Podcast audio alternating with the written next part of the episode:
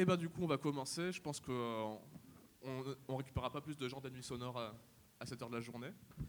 Euh, du coup, bah, merci à tous d'être venus pour euh, cette table ronde sur le design des politiques publiques et en quoi le design euh, peut fonctionner avec le service public, avec l'action publique. Donc aujourd'hui, autour de moi, j'ai la chance d'avoir un, sacré trio. À commencer Gaël Gouillou, donc, qui est directeur du CARE Design Lab à l'école de Nantes Atlantique, aussi chercheur et designer. François Gégou, qui est le directeur du stratégique design scénario à Bruxelles, qui euh, entre autres aussi a officié à la 27e région à Paris, et euh, si je me trompe, en tant que conseiller scientifique, si je ne m'abuse. Et euh, Olivier Ricvert, qui est un peu notre top aujourd'hui, qui a été, qui a occupé un, poste de direction générale dans une région qui est celle des Pays de la Loire pendant un certain nombre d'années, et qui nous dira tout de comment ça fonctionne à l'intérieur, notamment avec le design.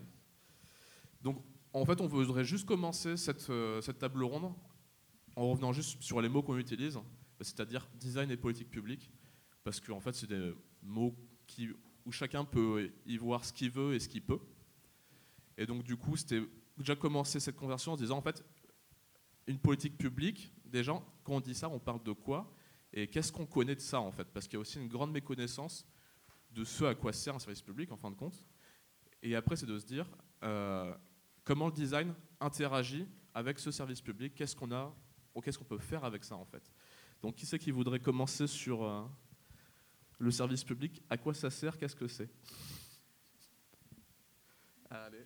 Non, mais l'idée, euh, l'idée de la, de la politique publique, bonjour, c'est euh, l'idée de la politique publique, c'est d'essayer d'agir sur le réel et d'organiser le, vivre ensemble à travers euh, un, domaine. Ça peut être la formation, ça peut être un peu tout, hein, euh, euh, les transports, enfin l'espèce de la mobilité, et à, travers l'action publique qui est organisée, qui est pensée, qui est conçue, eh ben, on va agir sur la société. Et donc, vu qu'une politique publique, ça se conçoit, et que justement le, travail du design, c'est la conception, eh ben, on peut faire se rencontrer ces deux mondes assez simplement. Alors notamment, ce qu'on disait hier aussi, c'est qu'il euh, y a une certaine méconnaissance en fin de compte. Et justement, ce on, en parlait hier avec François, François Gage, justement, pour rebondir là-dessus. Euh, oui, il y a une méconnaissance parce que je pense que du coup, il y a un intérêt. Alors, il y a, toujours un intérêt individuel très fort des citoyens, mais il y a une confusion entre ce qui est de l'ordre de l'intérêt général et ce qui est de l'ordre de l'intérêt individuel et ce que peut réellement apporter une mission de service public et ce que peuvent faire du coup les institutions pour, euh, pour le citoyen? Et que du coup, aujourd'hui, on a un peu la sensation qu'il faut euh, peut-être aussi réapprendre aux citoyens ce que peut faire euh, une, institution publique pour lui, et ce qui sous-entend aussi, puisque on est quand même sur des périodes d'efficience budgétaire assez contraintes, ça sous-entend aussi de mieux articuler l'action des acteurs publics et des acteurs privés dans un objectif de mission de, service public. Euh, et, de, et, de, bien déterminer du coup comment euh, euh, les acteurs publics qui sont garants des objectifs de, service public peuvent du coup continuer à, maîtriser ces objectifs-là et à faire en sorte qu'il y ait une vraie qualité de mission de service public qui soit apportée aux citoyens. Moi j'ai envie de me faire euh, un peu euh, l'avocat du diable dans le, texte d'introduction de euh, ce workshop. On, casse du sucre sur, sur l'administration en disant que. on s'interroge déjà pourquoi elle, dysfonctionne. Alors est-ce que l'administration dysfonctionne vraiment? En fait, on est quand même dans un pays où. Il y a des routes, il y a des hôpitaux, il y a des écoles, il y a, ça fonctionne pas si mal que ça. Hein. Et donc, euh, il y, a un peu une légende euh, qui est que bah, quand on travaille dans l'administration, on ne fout rien, euh, qu'il y a une redondance dans l'administration, qu'il faut, enfin, on l'a entendu dans la dernière campagne politique, supprimer des postes de fonctionnaires. Moi, j'ai l'impression qu'il faut, alors, à, l'aune du fait que mes étudiants à la Cambre connaissent bien mieux les entreprises que les administrations. C'est-à-dire qu'ils parlent de ce qu'ils ne connaissent pas. Euh, pourquoi il y a 2000 personnes qui travaillent au conseil régional euh, Ils disent oh, c'est certainement trop. Alors on dit mais pourquoi c'est trop? Sur quelle base tu penses que c'est trop? Euh, Est-ce qu'il faut? Alors, et, qu'est-ce qu'ils font? Qu'est-ce qu'ils font? Allons, leur demander, allons voir, avant de juger qu'il y, a trop de, y a trop de fonctionnaires qui, ne font rien. Donc je pense que dans l'approche du design, il y a...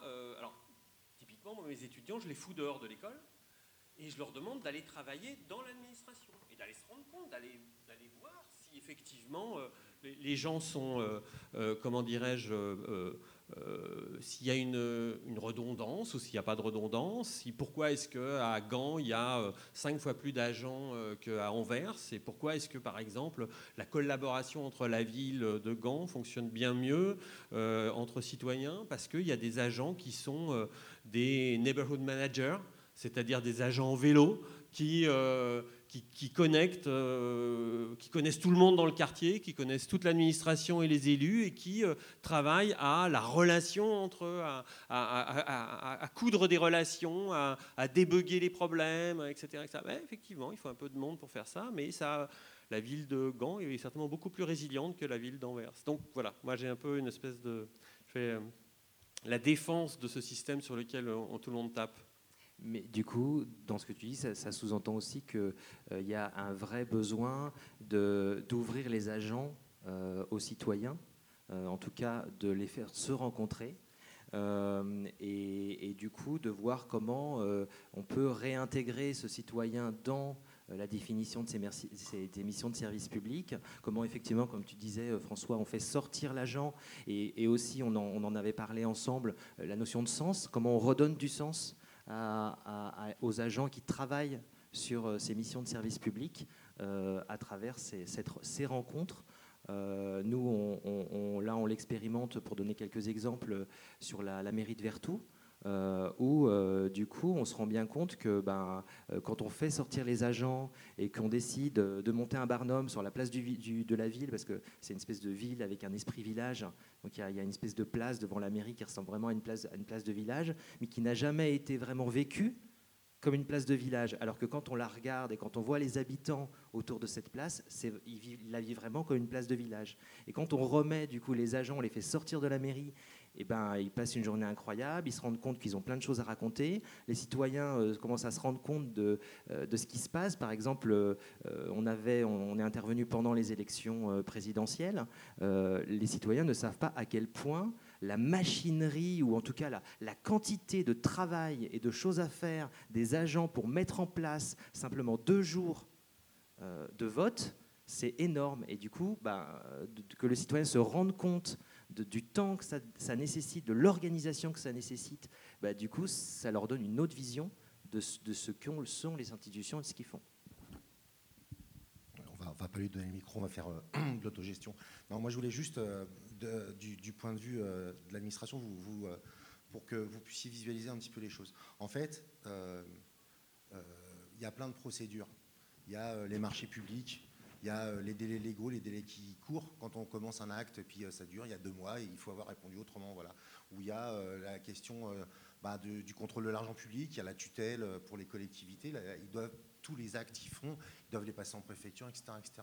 Et puis, alors ça, c'est le strict minimum. Et après, il y a l'organisation interne, c'est-à-dire que pour prendre une décision, bah, il va falloir que ça passe en commission, puis après, il va falloir que ça passe en bureau municipal, ou euh, après, il va falloir que ça passe dans un département, une région, en commission permanente. Après, ça doit être voté par l'Assemblée. Et euh, plein de choses comme ça. Alors, au début, euh, on fait au strict minimum, on a une procédure qui tient, mais si la loi échange un petit peu, eh ben, il faut changer la procédure. Alors on rajoute une couche. Euh, à un moment donné, euh, il y a quelqu'un qui a découvert qu'il fallait faire des tableaux de bord et, et, des indicateurs, et donc on rajoute des tableaux de bord et des indicateurs. Et puis on décide de faire de la concertation en plus. Alors on va voir les trois ou quatre associations du coin, et à la fin, à la fin, quand on suit la procédure, à la fin, on ne se souvient pas pourquoi on l'a commencé on ne se souvient pas qu'au départ, c'était pour faire un truc pour des gens. Et donc, en fait, le, fait d'intégrer les usages et donc de faire sortir les gens, de les faire aller dehors, de les faire euh, aller à la cantine, euh, euh, au stade, tout ça, eh ben, ça leur permet de réinjecter les gens dans leur procédure qui est longue, complexe, pénible et qui permet, qui, qui, est, moi je parle du poison, du poison lent de la procédure, parce qu'on finit par oublier pourquoi on est là, tellement c'est complexe et puis euh, les services juridiques, tout ça, enfin bon, je pourrais vous en raconter, mais c'est là où euh, l'usage vient remettre du, euh, du tangible. De, quand on va voir les gens, on, se rappelle pourquoi on le fait. Et c'est là où, on, retrouve le sens dont tu parles, Gaël. Donc du coup, il y a une première mission qu'on peut, qu'on peut voir à, travers ce qui a été dit sur le, le design dans la politique publique. C'est déjà, premièrement, c'est cette notion de terrain. On va, on va servir de point de liaison entre le citoyen et l'agent public, ou en tout cas le, service public. Bon, ça ne se limite pas à ça aussi. Il y a plein, il y a les modes d'intervention du design dans la politique publique sont nombreux. Est-ce que vous avez des exemples justement pour aller plus loin? Bah, sur, ces, questions d'usage, il faut quand même, euh, parce que effectivement c'est un petit peu la tarte à la crème, tout le monde se ressent sur les usages. Mais faut peut-être donner un peu des exemples concrets de qu'est-ce que ça veut dire. Donc euh, je pense que le, monde du design, c'est aussi euh, par essence le fait de raconter des histoires concrètes euh, et pas seulement des grands principes. Donc je propose qu'on raconte, on fasse une série de, storytelling, un petit peu de, hein, de, petits exemples. moi je commence sur... Euh, euh, récemment, on travaille pour la protection judiciaire de la jeunesse. Donc vous savez, la protection judiciaire de la jeunesse, ça veut dire que les jeunes sont... un mineur n'est pas responsable et donc qu'il soit un agresseur ou un agressé, il doit être protégé belle loi euh, exemplaire que l'on a euh, en France, où on n'a pas, euh, malgré certains politiques récents, désolidarisé les, deux. Et donc, il y a depuis 2002 une loi sur le, social et la santé qui suppose de remettre l'usage au centre hein, des politiques publiques. Alors quand on travaille avec la PJJ, la protection judiciaire de la jeunesse, je pense que trois fois par jour, on entend un responsable, un cadre dire qu'il faut remettre l'usage au centre. Et nous, euh, avec notre regard de designer, on dit mais l'usage, il n'est pas au centre, l'usager pas au centre. Qui c'est l'usager euh, d'une prison, d'un centre éducatif fermé, euh, d'un centre éducatif ouvert? C'est le jeune délinquant. Donc remettre l'usager au centre, ça veut dire poser la question, est-ce que le jeune délinquant est satisfait du service public qu'on lui prodigue? Est-ce que le service public d'enfermement est efficace pour le réinsérer dans la société? Et donc, voilà, ça, c'est changer de posture, c'est tordre un peu le bras à cette administration, tordre un peu le bras aux, éducateurs, euh, tordre un peu le bras à nous, à notre société, en disant, ces jeunes, qui sont quand même, je dois dire, enfin, nettement plus brillants que mes étudiants, hein, euh, ces jeunes, c'est des entrepreneurs, Bon, ils dealent de la drogue, c'est vrai, mais, mais c'est des entrepreneurs hors pair. Hein, c'est des, des, des, managers hors pair. Diriger un gang, c'est plus compliqué qu'une start-up. Hein. Euh, bon. Et, donc, il y a un, vrai travail à faire. Tout ça, au-delà de la petite blague, c'est pour vous dire que les utilisateurs, pourquoi on, se reconcentre sur les utilisateurs? Parce que les utilisateurs sont qualifiés. Et, on a tendance à penser que ces jeunes, hein, qui sont, représentent 7% 1000, qui ont fait des choses terribles, hein, ils ont fait des choses terribles, c'est clair, mais ils ont des compétences. Et donc cette administration-là n'évoluera pas si elle ne s'appuie pas sur peut-être les gens les plus compétents dans l'écosystème, c'est-à-dire ces jeunes. Donc comment est-ce qu'on travaille avec les jeunes? On les, alors, je, finis cet exemple.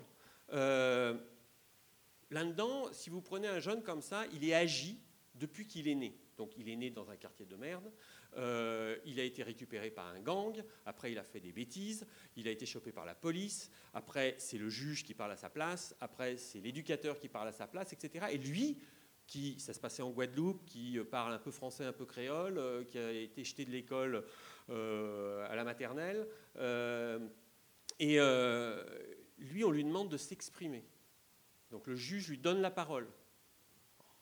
Moi, déjà, j'aurais pétoche de prendre la parole devant le juge. Donc, donc, on leur a fait faire des cartes, on leur a fait raconter leur parcours à ces jeunes.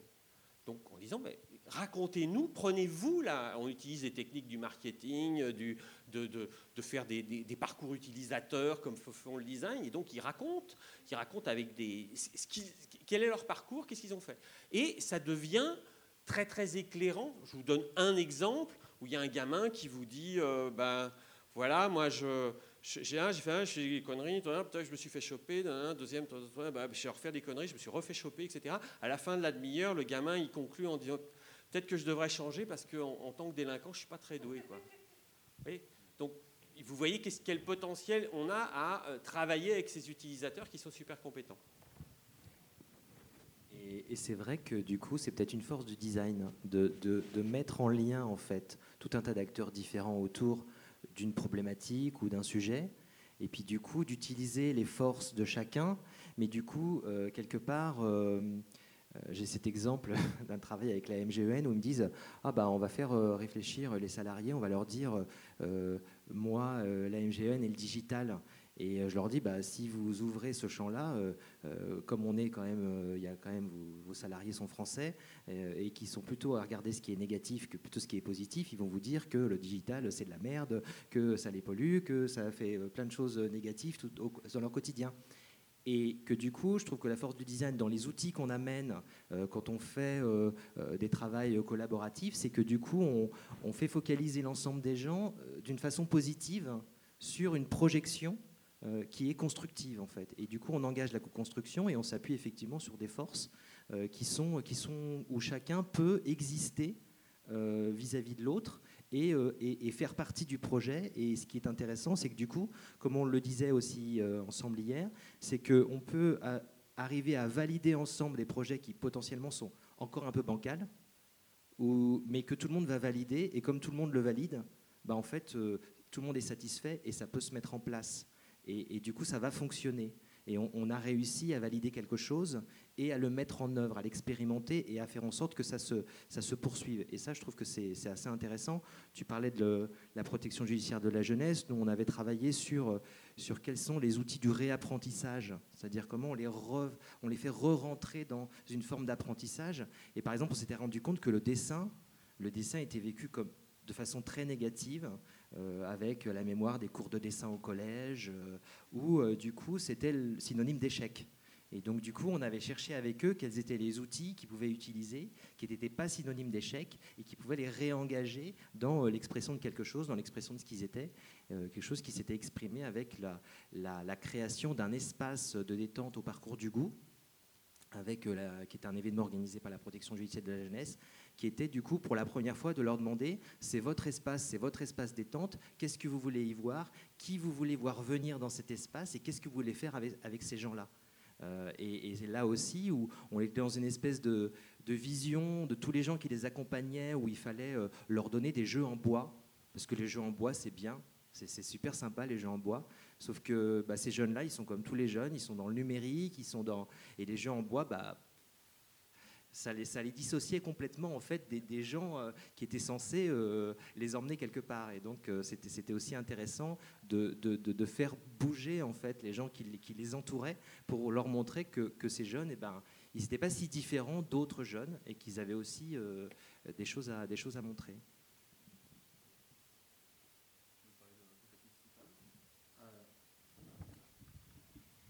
Gauthier m'interpelle sur un truc que je vais raconter hier. C'est on a parlé d'outillage, c'est vachement intéressant. Là, euh, avec tes trucs en bois, on est vraiment sur la question de la valeur d'usage qui est bonne et de la valeur d'estime qui est dégueulasse qui fait que les gens n'ont pas envie d'utiliser. Donc on est sur des, vraiment des, concepts qui sont très importants dans, le design. Là, on va arriver sur un truc un peu plus drôle, ce qui est, euh, la question du euh, l'essai-erreur. C'est un truc terrifiant, ça, dans l'administration. On n'a pas le droit de se tromper. L'administration a raison. C'est ils sont formés comme ça. Enfin, je veux dire, on est formés comme ça. Quoi. quand on passe le concours, c'est vraiment le truc. Euh, il y a le, choix de l'excellence, etc. Donc, quand on arrive avec des. C'est le truc le plus dur à faire passer, c'est l'idée de prototyper, tester et puis de regarder. Pourtant, c'est hyper intéressant de faire ça parce que comme ça, on ne prend pas trop de risques. En plus, avec les, enfin, avec les méthodos, euh, genre euh, le quick and dirty, on fait un truc rapide, on regarde ce que ça donne. Et puis si ça marche pas, on arrête. C'est pas très compliqué, puis ça coûte pas cher. Je, vais, euh, vais vous donner des exemples qui sont pas très, très heureux. Euh, bon, là, en ce moment, celui de la piste cyclable, c'est que en bas de chez moi, il y a, une piste cyclable. C'est le long de, j'habite à Nantes, le long d'une, d'une, d'une, d'une rivière qui va dans, en pleine ville. Et euh, en ce moment, on passe sous un pont et on continue. Et c'est vrai qu'après, euh, c'est pas très facile la cohabitation avec les, avec les, les piétons n'est pas bonne. Donc, ils ont les, services euh, techniques ont décidé de, de changer la piste cyclable et de la faire monter sur un, le pont, passer de l'autre côté et, aller sur l'autre berge où là, pour le coup, c'est bon. Sauf que sauf que ben, la côte, ben, personne ne va la prendre. Quoi. Enfin, peut-être que les gens ils vont la prendre, hein, mais moi, a priori, d'un point de vue instinctivement, je dirais que non, parce que je le prends et que enfin, moi, j'ai pas très envie de me taper des côtes et d'arriver avec des auréoles sous le bras au, boulot. Quoi. Et, puis, il y a. Il y a toute une population de mamans avec deux gosses dans, dans leur caisse en bois devant là elles, c'est sûr, elles ne montreront pas, elles n'y arriveront pas. Quoi. Et euh, quand on dit au, quand on dit au, service, bah non, mais euh, enfin, ça va pas marcher votre truc. Fait, mais si, euh, ça va marcher. Bah non, enfin bon, vous allez demander à qui Et ils disent, ben, on a vu avec l'association, alors ça s'appelle Place au vélo. et eux, les associatifs, ils nous ont dit, mais ouais, ça va être bien et tout. Mais sauf que les, types de place au vélo, ils sont sur leur vélo du matin au soir. Euh, ils ont des mollets comme ça là, et euh, eux, euh, la côte, ça leur fait pas peur. Et, mais ils sont, enfin, c'est pas des, c'est pas un bon, enfin, c'est pas un bon usage du, enfin, c'est pas un usage traditionnel du, vélo. C'est des usagers, des extreme users d'une certaine façon. Et, donc je dis, ben le mieux, c'est on le marque au sol là. Enfin, je dis à, l'adjoint qui s'occupe de la participation citoyenne, bah, marque-la au sol, as, fais rien, fais, bah, fais pas d'enrobé, marque-la au sol, et puis on verra bien si les gens y prennent. Euh, comme ça, on, ça a coûté, ça a coûté euh, je sais pas, moi, 1000 euh, euros en tout, et alors que c'est-à-dire 5 cm d'enrobé quoi, par rapport au coût. Et voilà. Alors bon il regarde, il essaye de voir avec les services techniques, mais il le sent pas très très bien. On est un peu, ça arrive un peu trop tard dans le, ça arrive un peu trop tard dans le, dispositif. Mais cet exemple-là, on peut le prendre pour à, Nice. À Nice, ils ont, ils ont mis des capteurs sur les places de, parking. Et, euh, ça coûte un, chantier à 10 millions d'euros. Hein. L'idée, c'était qu'on puisse savoir les, places de parking qui étaient libres dans la ville. Sauf qu'ils n'ont pas, testé avant et ils n'ont pas, observé trop non plus. Donc, ils ne sont pas rendus compte que les gens se mettaient en double fil à Nice de façon traditionnelle et qu'ils n'en avaient rien à faire en fait d'avoir des places ou pas d'avoir des places, d'une part. Et d'autre part, que euh, ben, pour voir les places qui étaient libres, il ben, fallait prendre son smartphone. Et que ben, quand on est au volant, eh on n'a pas le droit de prendre son smartphone. Et donc voilà, et donc c'est un bide. Et, euh, et le, contre-exemple, c'est euh, dans le département de Loire-Atlantique, avec une étudiante de l'école dont Gaël est prof, qui ils, ont, ils ont testé un truc qui était quand les cars du département arrivent enfin, quand, quand ils sont passés, qu'on arrive et qu'il n'y a plus de carte, comment on fait? Alors, ils ont pensé à un système de covoiturage euh, où on pouvait appeler, etc., avec une borne. Et, euh, et ils, l'ont testé. Alors ils ont fait un prototype, hein. en tout il y en a eu pour 12 euh, ou 15 000 euros. Euh, ils ont profité du fait qu'il y avait des anciens des, DDE, enfin des gens qui, avaient, qui savaient faire un peu d'électronique. Ils ont monté leur boîte, euh, ils ont fait quelques flyers, un peu d'informations. Ils l'ont testé pendant deux mois, ils se sont rendus compte de la même chose. C'est-à-dire que le, truc, c'est on appuyait et puis les, gens en voiture, ils, pouvaient venir voir, mais seulement les gens en voiture, c'est pareil, ils ne prenaient, pas leur smartphone. Et donc ils ont abandonné ce choix-là parce qu'ils avaient fait un petit prototype qui leur avait coûté 12 euh, 000 euh, euros. Et euh, là où ils auraient dépensé des millions de dollars pour rien. Voilà, donc l'essai-erreur, c'est vraiment un truc qui change la possibilité, le, champ des possibles dans, l'administration, à condition qu'on accepte de dépasser cette idée folle, mais extrêmement ancrée, qu'il n'y a pas de droit à l'erreur parce qu'on est excellent. Je, hein juste, avant, que tu, ce que tu disais peut-être sur la réobjectivation euh, du projet pour justement éviter les investissements inutiles? Je trouve que c'est aussi quelque chose qui est, qui est, intéressant avec le design, de, de, réobjectiver en fait pourquoi on le fait et qu'est-ce qu'on y fait. Et ça, je trouve ça, je trouve ça vachement intéressant. Ah, ouais, moi, je, suis enfin, je, fais un peu la même chose que lui. Il fait dans, un Donc, c'est, on est on en tête tous les deux. Lui, Vertou, c'est au sud de Loire. Moi, je suis dans une autre ville au nord Loire de, Nantes. Euh, on travaille sur l'accueil, là, avec les, avec les agents d'accueil. Et le maire, il veut absolument ouvrir plus tard.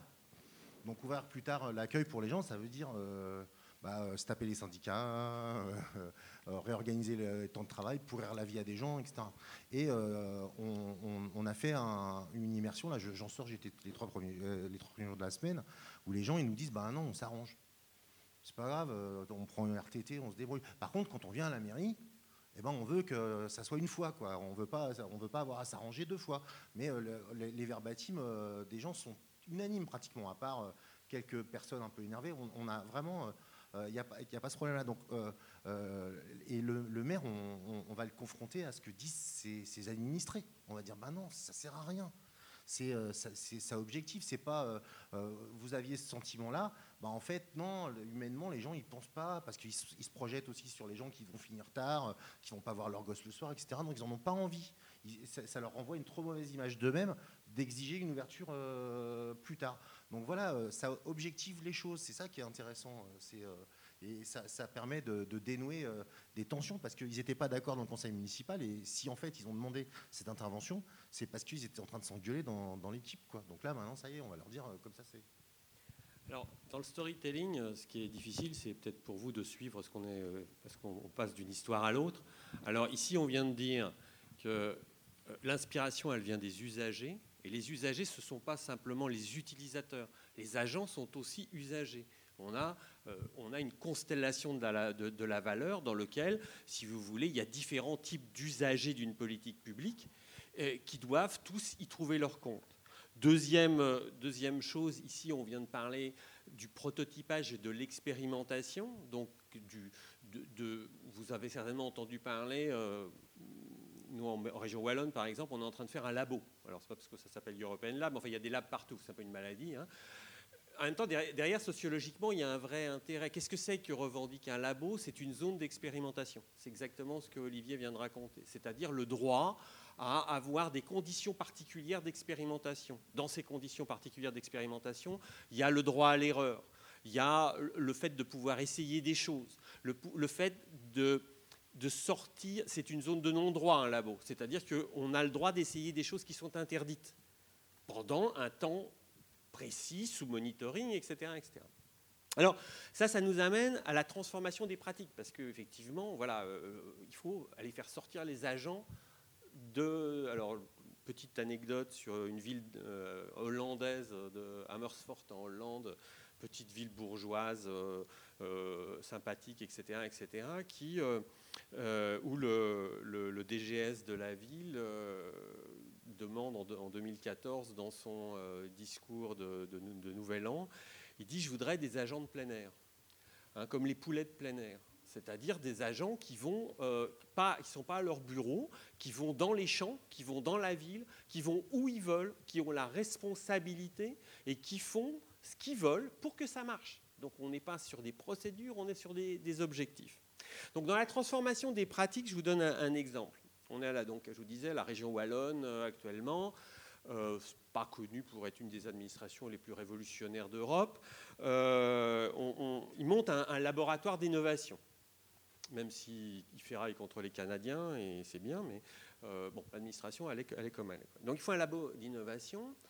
Alors, bien entendu, d'autres buzzwords, c'est qu'il y a le labo, puis il y a d'innovation. Forcément, tout le monde fait de l'innovation. Hein, alors qu'est-ce que ça veut dire euh, concrètement de mettre des designers dans la, boucle et de faire de l'innovation? Souvent, euh, dans une négociation, une concertation citoyenne, vous avez un espèce de jeu à somme nulle. C'est-à-dire que si vous, vous gagnez, madame, ben moi je perds. Et si moi je gagne, vous, vous perdez.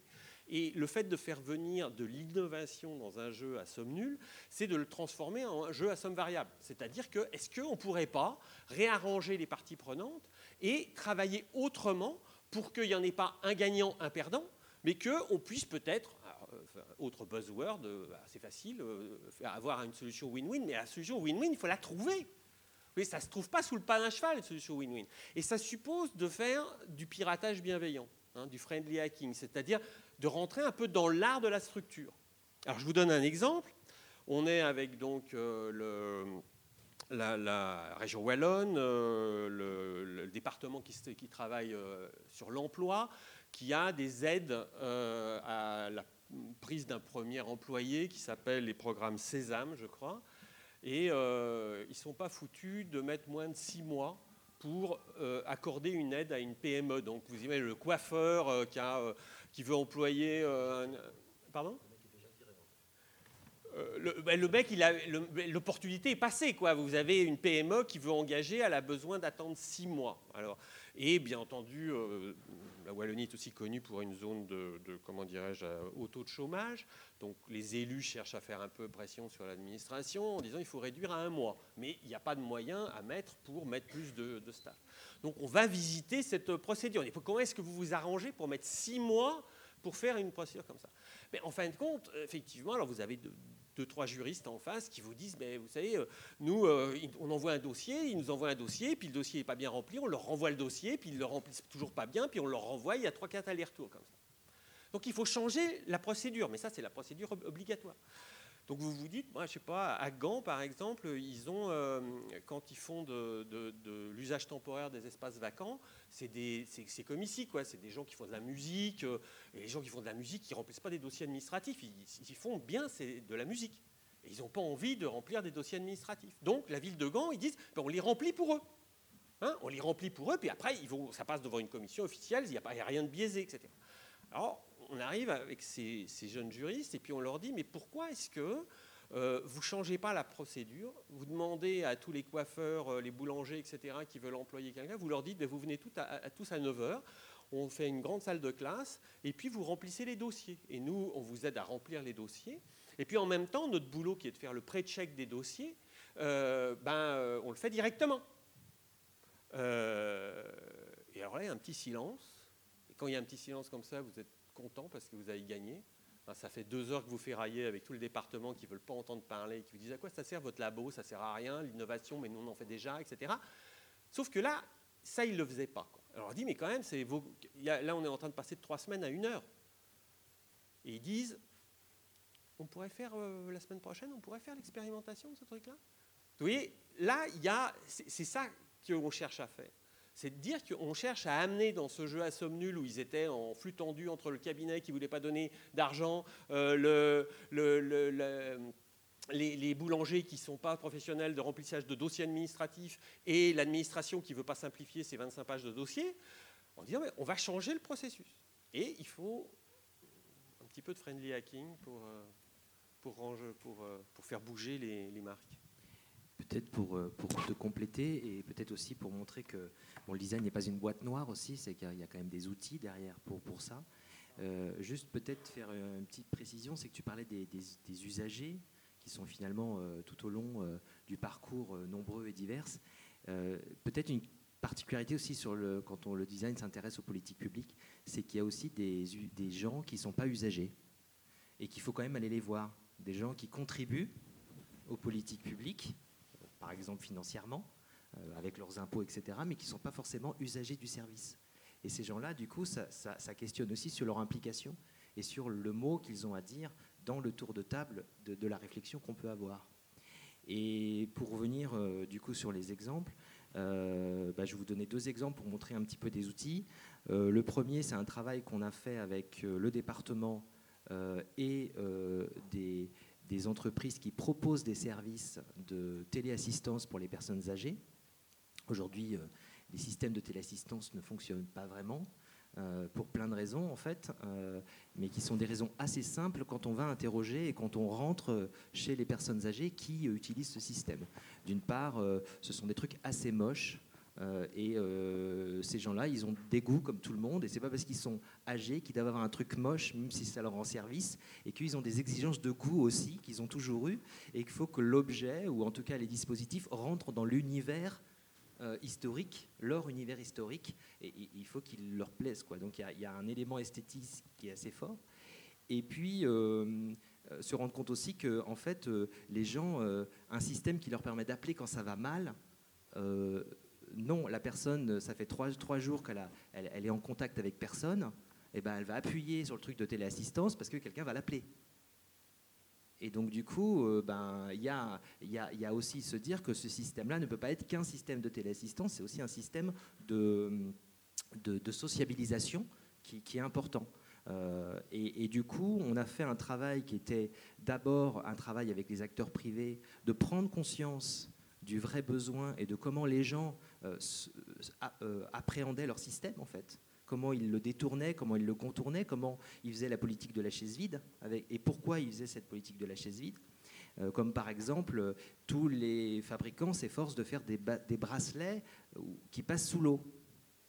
Sauf qu'en fait, euh, les gens vous disent, mais moi, quand je vais sous la douche, j'enlève ma montre. Je ne vais pas me doucher avec ma montre, même si elle est prévue pour ça. Donc du coup, les gens enlèvent le système quand ils vont dans la douche, dans la zone où potentiellement la chute est quand même euh, une des plus euh, grosses probabilités. Donc du coup, ça, il faut l'entendre aussi, et du coup, il faut que le, fabricant puisse l'entendre pour... Euh, donc ce qui nous a amené en fait à construire des dispositifs, euh, et du coup, d'amener ces dispositifs aux fabricants pour qu'ils comprennent mieux quels étaient les usages qu'étaient capables de mettre en place les personnes âgées autour des dispositifs, pour qu'ils comprennent quelles étaient les fonctions vers lesquelles il fallait aller. Donc ça, c'était la première étape. Ensuite, on a réutilisé ces dispositifs qu'on appelle des, dispositifs porte-voix de l'usager pour faire réfléchir la collectivité, et notamment le département, qui lance tous les trois ans un appel d'offres euh, en téléassistance. Euh, et du coup, la question, c'est de dire, ben, du coup, comment sur ces dispositifs on capitalise? Qu'est-ce qu'on retient de ces dispositifs pour parler du besoin? Puisque vous devenez un intermédiaire et vous vous adressez aux, euh, aux acteurs privés qui vont répondre à vos appels d'offres. Comment vous, vous, reformulez cet appel d'offres, comment vous le rédigez d'une autre façon, de façon à mieux transférer ce besoin, à mieux être le porte-voix d'un besoin, euh, et, du coup aussi de, le, on en parlait hier, de le, décrire sous la forme d'un objectif et pas euh, de, mettre un cadre trop rigide qui ferait que euh, la structure qui va répondre à l'appel d'offres se trouvera limitée et, du coup pourra pas vous faire part de sa capacité créative ou de sa capacité à vous proposer autre chose. C'est notamment quand, quand, une collectivité veut faire travailler des designers, c'est là où, il y a des, outils à réinventer parce que du coup ça peut, ça peut, souvent, ça peut souvent être limitatif. Et euh, un autre exemple que je vais vous citer, c'est un travail sur la chute avec les, toujours sur la chute avec les personnes âgées, où ben, du coup, euh, pour faire parler les gens des personnes âgées, euh, on a créé un jeu sous la base du Cluedo, où on demande qu'est-ce qui se passe avec le colonel Moutarde dans la salle à manger avec le tapis. Et, du coup, là, c'est incroyable parce qu'en fait, les gens nous parlent, ils nous racontent et ils n'ont plus euh, ce moment qui est quand même très compliqué parce que les personnes âgées, elles connaissent leur, fragilité. elles veulent souvent pas en parler parce que en parler aux enfants, ça sous-entend qu'à un moment donné, ils savent très bien aussi que leur fragilité amène euh, une, difficulté dans la posture de la prise de décision, où la prise de décision va petit à petit leur être enlevée par tout un tas d'entourage, euh, par tout l'entourage bienveillant, qu'il soit euh, professionnel ou, familial. Mais du coup, il y a cette prise de décision qui, qui, veulent garder, en fait. Et du coup, c'est compliqué. C'est comment on arrive, avec le design, à faire en sorte qu'ils gardent la, la, prise de décision. Je peux compléter parce que là, il y a un exemple génial là-dessus. Vous savez, sur les bracelets, les fameux bracelets. Euh, le problème, c'est que ça coûte un bras avec tous ces vieux qui s'ennuient et qui euh, appuient sur le bracelet juste pour parler à quelqu'un. Alors, euh, comment on résout le truc? Comment on résout encore la quadrature entre des assurances qui ne veulent pas dépenser plus, entre des usagers qui, ont relayé leurs vieux, qui vont jamais les voir, des personnes âgées qui sont seules, etc. Alors, euh, ici, il faut sortir. Alors, c'est là où je, te rejoins tout à fait. Il faut que le brief permette aux gens de sortir. Hein. Moi, mes étudiants, je ne leur demande pas de répondre à des solutions. C'est leur boulot de répondre à des solutions. Ça, c'est facile. C'est de reposer les problèmes. C'est de reposer les problèmes. Et donc, ils n'ont pas une bonne note s'ils ne réinterrogent pas le problème. Et plus ils réinterrogent le problème, et s'ils me mettent en échec, alors là, ils ont une super note. Et alors, exemple sur euh, l'association Orareil à, Bordeaux, qui elle dit, mais en fait, c'est très simple. Il suffit que la centrale soit tenue par les personnes âgées elles-mêmes. Donc vous avez des tours de, permanence qui, avec un petit central téléphonique, sont vachement faciles à faire. Donc Madame A euh, tient la centrale pendant deux heures il y a Madame B qui s'ennuie, qui téléphone à Madame A, et du coup, elles parlent ensemble. Et si éventuellement Madame euh, B était tombée et avait un problème, ben Madame A euh, passe les pompiers directement. Il n'y a pas de. Donc vous voyez, mettre en capacité les, usagers, ça c'est vraiment très important. C'est leur donner la capacité d'agir. Donc les, les, habilités à agir, la capacitation. Je vous donne un, petit exemple là-dessus sur euh, la bibliothèque euh, centrale d'Helsinki. Donc Helsinki, quand même, ville du design 2011, capitale euh, mondiale du design. Donc le design a fait son chemin. Il y a même un, comment il l'appelle, un, design officer, design city manager donc à la ville d'Helsinki. Donc il y a quand même une imprégnation, je dirais, euh, du monde, même si tout n'est pas euh, parfait. Et donc ils, réfléchissent sur la bibliothèque. Ils sont en train de construire une bibliothèque méga galactique, la bibliothèque centrale, un grand projet d'architecture. on s'en fout. Ce qui est intéressant, c'est ce qui se passe dedans. Euh, et ils demandent, ils regardent comment les gens, qu'est-ce que les gens font dans une bibliothèque. Et ils se rendent compte que les gens ne viennent plus pour consommer des médias, mais pour produire des médias. Et donc, la bibliothèque d'Helsinki, il y a des livres, des disques, etc., mais il y a des studios d'enregistrement, il y a des scènes de répétition, euh, il, y a un Fab Lab, euh, on peut y faire des badges et du macramé, il y en a pour tout le monde. Hein, euh, et, ça veut dire que c'est un lieu de, création. Et là, on change complètement la posture. Vous imaginez les agents. Pas très simple, hein, passer des bibliothécaires en animateurs de Fab Lab, il y a du travail, quoi. Hein, c'est pas capacité. Olivier, est-ce que tu aurais, euh, pour continuer sur euh, ce qui a été soulevé par François sur les transformations à prioriser, est-ce que toi, de ton point de vue euh, d'ancien administrateur, tu vois aussi des perspectives dans ces transformations? Quelles perspectives, enfin, quelles transformations toi tu, tu voir mettre, mis en place dans les, dans les, services publics? En fait, je parlais tout à l'heure de, la, procédure euh, euh, qui, est longue et, pénible. Ça a une conséquence, c'est qu'il y a des gens qui ont des boulots pourris, quoi. Enfin, euh, où ils ne voient plus les gens et, ils perdent un peu le sens de ce qu'ils font. D'ailleurs, j'ai emmené la directrice des ressources humaines sur le terrain cette semaine et mercredi soir, elle me disait, ben moi, en fait, je me suis rappelé en faisant ça, en allant, ils sont allés au Super U, hein, parler avec des gens. Euh, je me suis rappelé que en fait, euh, j'étais pas DRH euh, d'une boîte de, concert, enfin d'une boîte de conserverie, mais bien d'une collectivité. Je me suis rappelé que j'avais du sens public. Donc il y, a, aller rechercher le sens et, aussi le plaisir, parce qu'en général, quand on a, quand on a fait une quand on décide de faire carrière dans l'action publique, c'est parce qu'on a quand même un certain nombre de valeurs au départ. C'est très rare qu'on le fasse sans avoir derrière un certain background autour de questions de citoyenneté, etc. Donc il y a ce premier point-là. Et aussi l'autre point, c'est euh, euh, de ramener de la créativité, parce que euh, on, dit toujours, vous avez tous entendu ça plein de fois, qu'on perd sa créativité en CP quand on arrête de dessiner, quand on commence à écrire, etc. Mais en plus, dans, l'action publique, rien, enfin, tout est pensé pour la, pour la mettre de côté. je, c'est un traumatisme personnel, mais quand j'étais à l'Institut de préparation à l'administration générale, j'avais des bonnes notes, euh, sauf à la note de synthèse, parce que la note de synthèse, c'était euh, l'idée, c'était on avait 50 euh, pages, puis il fallait arriver à le mettre en 3 pages ou 4 pages.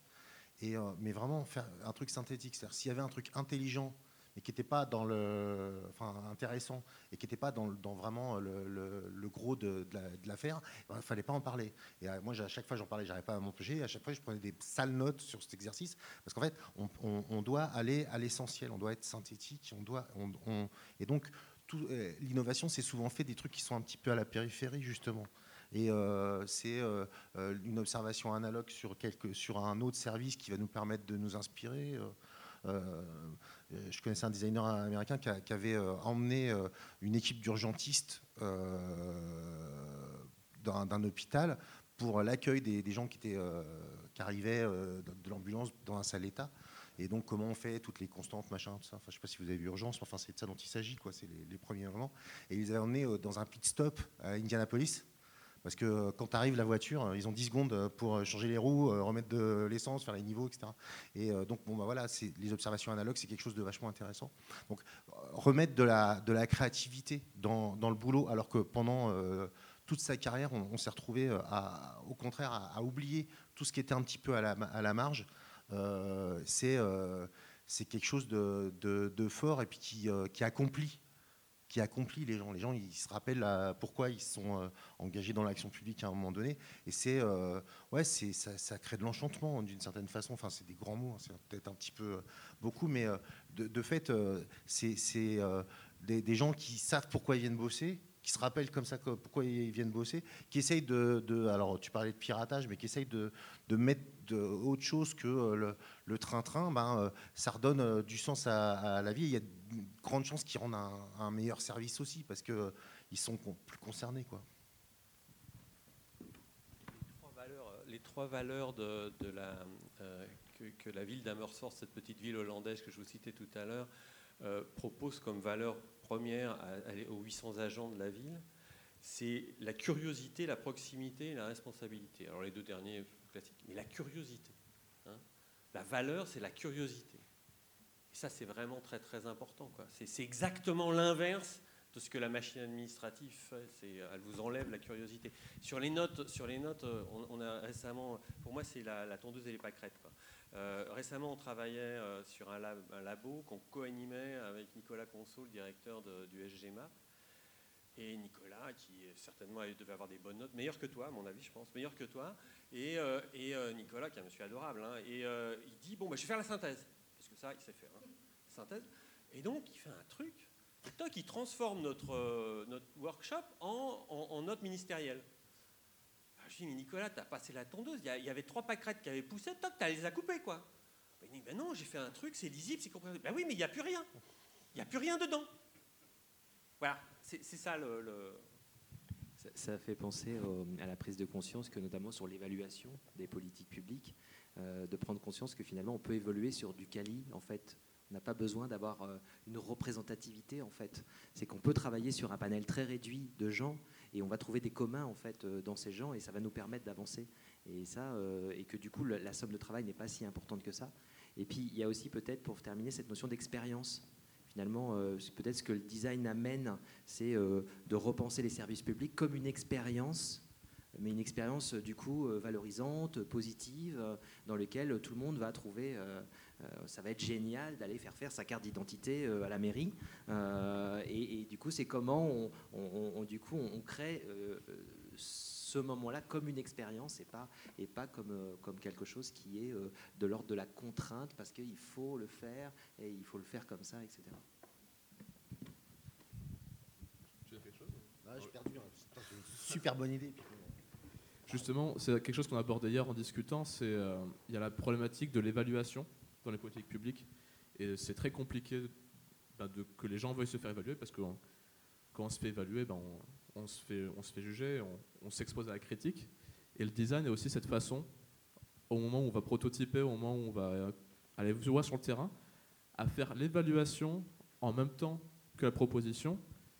Et justement, c'est un, un, moyen vraiment dévié, enfin une sorte de, une sorte de, raccourci pour aller à l'évaluation et aussi savoir si ce qu'on fait en fin de compte, ça sert à quelque chose. Ben en plus, ce qui est intéressant, c'est que du coup, le, le, dispositif concret devient un petit peu l'enjeu de cette évaluation. C'est-à-dire que du coup, on, euh, décentralise l'évaluation sur les gens qui sont censés mettre en place du coup euh, la mission de service public, mais sur, l'objet en fait. Et du coup, ça devient une espèce de, quelque chose d'un peu plus neutre sur lequel du coup les gens peuvent euh, euh, le triturer, euh, lui faire mal, mais, du coup ça, défocalise un peu le, truc et c'est assez intéressant. C'est valable à plein de niveaux. moi je me souviens de workshop, j'ai animé le, la cellule innovation de, la région des Pays de la Loire, donc où je travaillais, et donc je, me tapais euh, deux fois l'an en comité de direction et euh, c'est donc des, gens euh, qui ont des grands diplômes et tout. Et puis, enfin, pour eux, c'est un problème de dire à l'autre qu'il a eu une mauvaise idée. Enfin, c'est terrifiant. Et donc, la créativité dans ces conditions-là, c'est très dur à faire. Et avec, avec des dispositifs tout bêtes et puis qu'on utilise très simplement, on arrive à, sortir de cette problématique-là. Par exemple, les gens, ils donnaient des idées, puis après, on travaillait des choses. Et puis, le, vote, on le faisait avec des gommettes, enfin, le truc de base de, de, de designer, mais comme ça, euh, il y avait pas, personne perdait la face, quoi. C'était euh, la meilleure idée, elle avait plus de gommettes, et puis c'était tout. C'était, euh, le post-it, c'était pas la personne.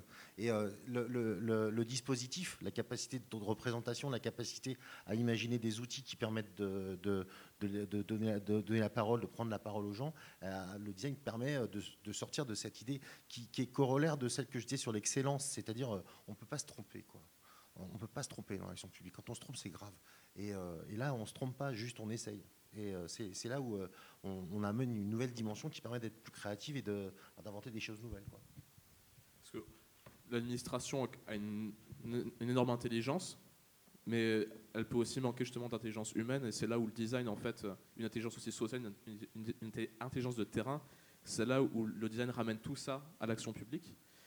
Donc c'est, il faut savoir, une, action publique, ben, c'est le ministère des Finances qui dit ça, ça s'adresse à l'usager, aux citoyens et aux contribuables.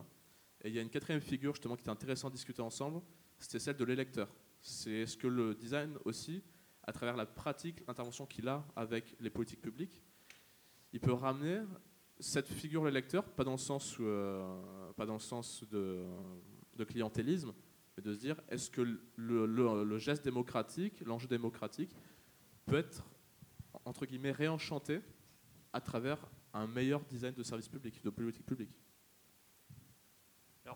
Moi, j'ai envie de réagir parce qu'on vient de lancer euh, une espèce de, bouée à la mer, euh, bouteille à la mer qui s'appelle euh, le design haute qualité démocratique. Donc, vous savez, il y avait la haute qualité environnementale et le design haute qualité démocratique. Alors, il y a dans la communauté du design, pour faire la petite histoire, vient d'émerger un peu une, lettre ouverte euh, internationale lancée par deux vieilles barbes que sont Victor Margolin et, et Manzini qui s'appelle Stand Up for Democracy, et donc qui pose la question, euh, comme on devrait se poser dans toutes les professions, qu'est-ce que les designers peuvent apporter à la démocratie Parce que pour le moment, on, aurait besoin que ça s'améliore un petit peu dans ce domaine-là. C'est un peu fragile. Et donc, l'idée, euh, l'hypothèse, pour faire travailler notamment les étudiants, pour faire travailler les professionnels, c'est de dire, euh, alors c'est une vision peut-être un peu large de la démocratie, comme le définirait John Dewey, qui est de dire, euh, démocratie comme non pas comme simplement élément de, gouvernance, mais comme euh, manière de vivre. hein. Comment est-ce qu'on on rajoute de la démocratie dans le quotidien? Donc comment? Alors la question que moi je pose, et qui- on essaye de construire, je vais vous donner quelques exemples pour, éclairer la lanterne, et puis j'aimerais qu'on beaucoup qu'on en discute et avoir vos réactions là-dessus, parce qu'on parle beaucoup et que j'aimerais bien que vous parliez. Euh, parce que sinon, on n'est pas très cohérent avec la participation dont on vient de faire euh, hein, la- l'avocat. Euh, donc j'anticipe la, flèche que ne manque pas, vous allez nous décocher. Alors, juste quelques exemples pour, amorcer la pompe sur cette discussion. C'est de dire, alors vraiment, on, est, sur de la démocratie dans le quotidien. Comment est-ce qu'un produit ou un service peut ajouter de la démocratie ou réduire de la démocratie? Alors, le, premier truc, c'est que bah, la démocratie, c'est quand même euh, la conversation. hein. c'est converser ensemble. Donc, est-ce que les produits et les services permettent aux gens différents de se confronter les uns aux autres? Alors, je vous prends deux exemples. Vous connaissez la plateforme Peerby qui permet euh, d'échanger son grille-pain avec ses voisins. C'est super efficace. hein, euh, C'est euh, et puis vous avez un petit des graphistes euh, bel- euh, suisses qui ont fait Pumpy Pump. Vous savez, c'est des petits stickers que vous mettez sur votre boîte aux lettres et vous dites j'ai un grille-pain, j'ai un ordinateur et puis j'ai une tondeuse et une perceuse et voilà. Et donc, euh, j'imagine qu'un univers de geek, comme on a pu entendre dans les conférences hier, euh, va dire euh, bah ouais, c'est pas efficace, hein, truc des graphistes, voilà, c'est machin, alors qu'une belle apps, ça, ça serait vachement bien. Sauf que l'apps, ça évite, par son efficacité, la conversation. Alors que l'inefficacité de Pumpy Pump, ou la relative redondance et inefficacité, va augmenter les conversations et finalement va vous faire rencontrer votre voisin de palier, ce qui est quand même un truc incroyable. Inciter les personnes hétérogènes à collaborer à ce fameux vivre ensemble. Hein. Euh, alors, un exemple, je, les prends volontairement très terre à terre, loin du monde de la démocratie. Euh, euh, IDTGV, ils ont fait euh, IDZen, IDZAP. Donc, qu'est-ce que c'est? C'est observer les utilisateurs. Il y en a qui veulent travailler ou dormir, il y en a qui veulent, qui ont des enfants, qui veulent faire la fête.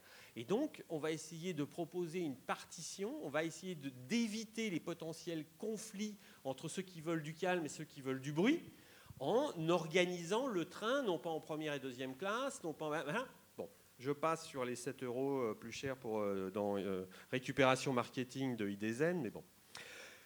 Respecter et améliorer l'équité entre les utilisateurs. Est-ce que quand on fait des services, on développe l'équité? Alors, je vais prendre un exemple pour éclairer le truc. À, à Cape Town, on a visité une soupe populaire, qui est une soupe populaire où les, euh, bénéficiaires font la vaisselle après.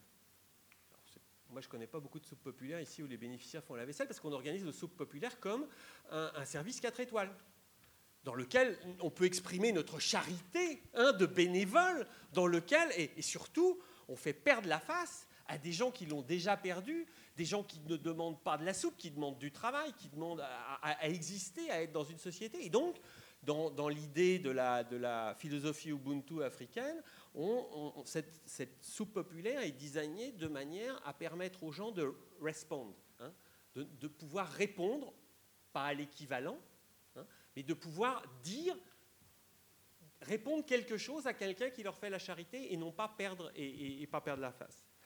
Dernier peut-être euh, exemple, euh, habiliter les personnes, celui-là je le passe, je vous ai parlé de la, bibliothèque d'Helsinki, donc c'est comment est-ce qu'on augmente les capacités des personnes à, agir, à, faire quelque chose, euh, à, prendre, à être pas simplement des consommateurs d'un service public, mais des coproducteurs d'un service public.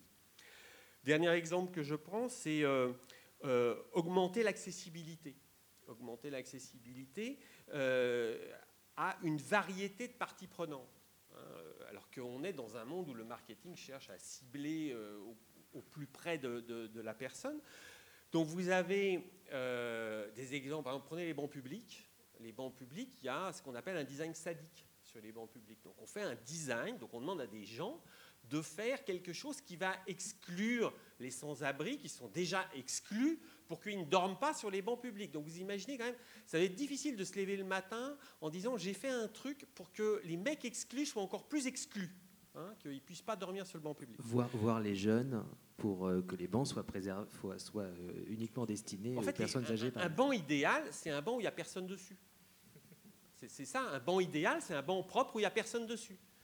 Dernier exemple, euh, un moteur de recherche comme Random, qui n'existe plus malheureusement, qui est de dire euh, je vais vous faire trouver pas ce que vous cherchez. Je vais vous faire trouver un mélange entre ce que vous cherchez et un peu de sérendipité. Mais peut-être vous faire trouver quelque chose à la périphérie de ce que vous cherchez. L'inverse de notre monde du numérique qui crée euh, des micro-communautés de plus en plus spécialisées, etc. Donc, comment insuffler dans dans l'appareil démocratique, mais aussi dans notre quotidien, ce vivre ensemble, ces frictions, ces discussions, ces collaborations? Est-ce que tu veux intervenir, Gaël ou... Non, je pense qu'on peut, on peut... passer au... tu veux passer à une friction bah, Peut-être un peu, mais euh, d'abord dire que on, euh, le design, c'est pas la démocratie participative. Euh, la démocratie participative, c'est des outils, et puis c'est pas exactement les mêmes. Par contre, c'est vrai que des gens qui, ont fait un, qui sont retrouvés à utiliser le design, ils vont commencer à comprendre ce que c'est que d'écouter des gens. Et euh, peut-être qu'ils vont utiliser vraiment bien la, démocratie participative parce que c'est souvent un truc euh, qui permet de faire passer son idée à des gens en disant qu'on a fait de la concertation. C'est une catastrophe la façon dont on en fait la plupart du temps dans ce pays. Euh, voilà. Et oui, je voulais juste dire que le design, il permet aussi, alors vraiment complètement différemment de ce qu'on disait, mais dans, sa capacité, il peut permettre de faire réfléchir en créant des objets, en créant des situations, en créant des performances, des moments où on va se retrouver confronté à euh, des questions qu'on veut pas, sur lesquelles on ne veut pas travailler, et où là, le design va nous amener à nous obliger à, réfléchir à la chose. Et par exemple, c'est un exemple d'un jeune designer de talent euh, avec qui il m'est arrivé de travailler, qui, euh, a bossé pour le, Parlement anglais sur la question des vieux. Donc on en a fait beaucoup, hein, on en a beaucoup parlé des vieux. Et euh, c'était sur vieillards à domicile.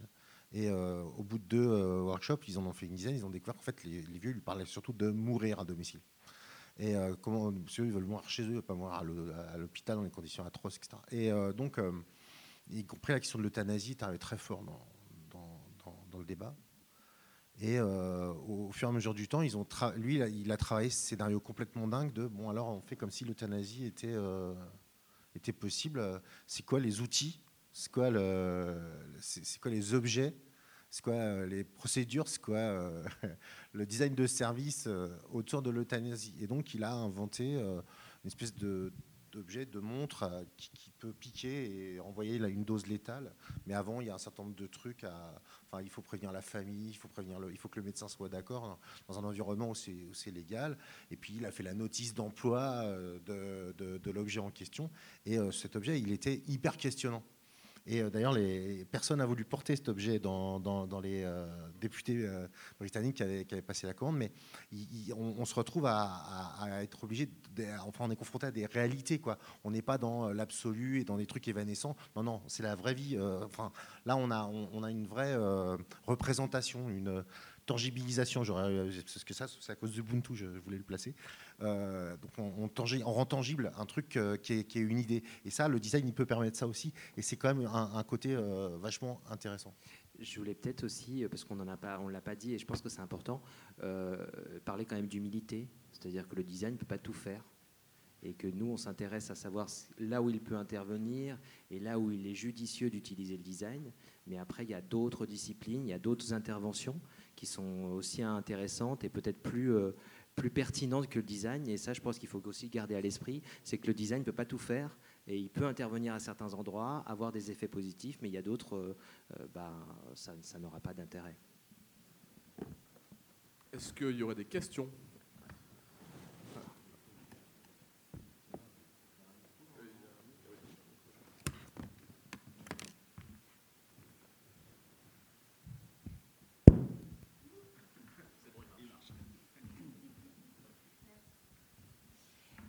Bonjour. Déjà, première observation, euh, je pense qu'en région Auvergne-Rhône-Alpes, on devrait être super doué, parce qu'on a quand même euh, Saint-Etienne qui est pas loin avec le design. Donc, il faudrait peut-être en parler à Vauquier. Euh, quand je vous écoute, et je trouve ça, enfin, je trouve que c'est une démarche, et en effet, c'est des collaborations qui sont inattendues et qui font, qui font du bien. Il y a plusieurs années de ça, on avait fait ce pari avec les artistes. Et aujourd'hui, le politique a tendance à apporter la responsabilité, à déplacer les responsabilités de leurs échecs en disant c'est la faute de tout ce qu'on a parié sur l'art. Et aujourd'hui, quand on, dans vos paroles, quand on remplace le mot euh, designer par artiste, on retrouve les, mêmes belles idées de se vivre ensemble, de tout ça, de questions, de, de processus, d'expérimentation. Sauf qu'aujourd'hui, les artistes, euh, bah voilà, c'est un peu de leur faute si tout ça a échoué. Donc euh, aujourd'hui, les designers, où est-ce que vous n'échouerez pas Ou en tout cas, juste, c'est bien de rappeler en effet qu'on ne peut pas tout faire, mais est-ce que ça, euh, comment on le fait entendre? Qu'est-ce que l'artistique a raté justement de faire entendre qu'on ne peut pas être responsable de tout? Je pense que, alors je, vais peut-être me faire des ennemis, mais je pense qu'un designer a travaille sur une certaine forme d'esthétique, euh, il lit la fonctionnalité à l'esthétique, l'ergonomie, mais pour moi, un designer n'est pas forcément un artiste, et que je pense que le travail de l'artiste est un peu différent du travail du designer, donc il y a peut-être aussi cette, différence. Euh, bah, je pense que la notion d'évaluation du design, elle est importante, euh, dans justement éviter de euh, nous, nous et c'est un peu, euh, je dirige une chaire de, recherche en, design et action publique innovante euh, sur les Pays de Loire. on pense qu'il faut expérimenter et c'est l'expérimentation qui permettra du coup de voir ce qui fonctionne et ce qui ne fonctionne pas et euh, il y a un vrai travail, je trouve, euh, en tout cas nous c'est ce qu'on essaye de faire, c'est que ce n'est pas simplement de déposer quelque chose dans une situation, dans un contexte, c'est de voir en fait après qui va porter et du coup, euh, dans les acteurs qu'on associe au fur et à mesure du projet, de voir qui va pouvoir porter, se saisir. Et ça nécessite de, redéfinir quelque part les rôles, les missions, les interrelations autour du nouveau dispositif. Euh, et, ça, si on ne l'accompagne pas, en fait, ben, il y a toutes les chances d'arriver à poser quelque chose qui sera très très beau sur le, à temps zéro, mais qui du coup va pas va pas se, se développer parce que euh, il faut aussi être conscient que quand on développe quelque chose, on le développe dans une situation, mais il faut que la chose puisse évoluer, évoluer aussi euh, dans le temps. Il faut, être concret, je pense. La, question de Madame, moi j'aurais envie de vous répondre en disant pourquoi l'un ou l'autre? En fait, ce que, ce que j'ai l'impression, nous, quand on fait par exemple des résidences ou des recherches-actions, alors on met un designer, un architecte, un sociologue, un artiste, etc. Et puis on les envoie en résidence sous la forme d'une résidence euh, dans un conseil régional, dans un, hôpital, dans euh, la protection judiciaire de la jeunesse. Et puis ils font de la co-construction avec les acteurs. Et on peut regarder, si vous voulez, qu'est-ce qu'ils savent bien faire. Les designers, pour engager euh, la, collaboration, ils sont pas très bons. Les artistes sont vachement mieux. Les artistes, ils, montent un, truc et tout le village est là, quoi. Les designers, il faut déjà les sortir de derrière leur ordinateur, nos étudiants, hein, et puis ils sont un peu comme ça, ils sont pas bon. Par contre, si vous voulez, les artistes, ils ont fait un événement et ça s'arrête un peu là. C'est ce que tu dis, Gaël, c'est que ça s'arrête un peu là. C'est-à-dire que, euh, je sais pas, euh, euh, les, les, ça profite qui font dans un quartier, je sais plus où, dans le nord de la France, ils font les, des, petits déjeuners du quartier, etc. Puis ils font trois petits déjeuners, puis c'est ça, ça s'arrête là. Alors derrière, les designers disent ah non, si vous avez réussi à faire des petits déjeuners, il faut que ça, devienne un, service, il faut que ça devienne un truc qui, qui dure dans le temps.